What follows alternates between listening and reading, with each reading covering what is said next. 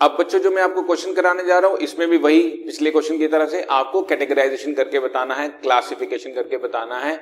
हमने आपको क्वेश्चन में लिख के भी दिया हुआ है कि ऑपरेटिंग इन्वेस्टिंग फाइनेंसिंग एक्टिविटीज़ के अंदर बताना है और इसमें से कौन कौन सी चीज़ हमारी कैश इक्विवेलेंट्स है, वो सारी चीज़ें भी हमें बतानी है। फ़िलहाल इन सारे, सारी केसेस के अंदर हमारी कैश इक्विवेलेंट्स के अंदर तो कोई आइटम है नहीं। सो बाकी तीन कैटेगरीज ऑपरेटिंग इन्वेस्टिंग और फाइनेंसिंग एक्टिविटीज़ में हमने कैसे डिस्ट्रीब्यूट करना है, उसको हम चला रहे हैं।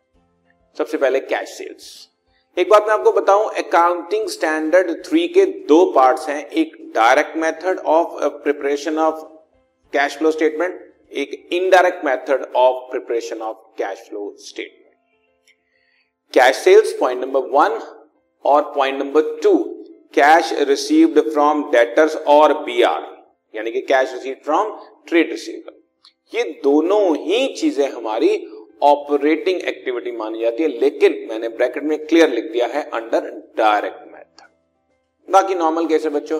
Purchase of building investing activities का पार्ट है बच्चों। सेल ऑफ़ बिल्डिंग भी इन्वेस्टिंग एक्टिविटी का पार्ट है। डिफरेंस सिर्फ़ इतना है कि परचेज ऑफ़ बिल्डिंग से पैसा जाएगा तो दिस इज़ आउटफ्लो यानी कि हम इसको सब्ट्रैक्ट करेंगे और सेल ऑफ़ बिल्डिंग में पैसा आएगा, यानी कि हम इसको ऐड करेंगे कैश फ्लो स्टेटमेंट और इश्यू ऑफ़ शेयर और डिबेंचर्स में पैसा आता है this is our financing activity this is our financing activity और इसमें पैसा क्योंकि आता है तो मैंने इसको प्लस साइन भी साथ में आपको लगा कर दिखा दिया। Right is it okay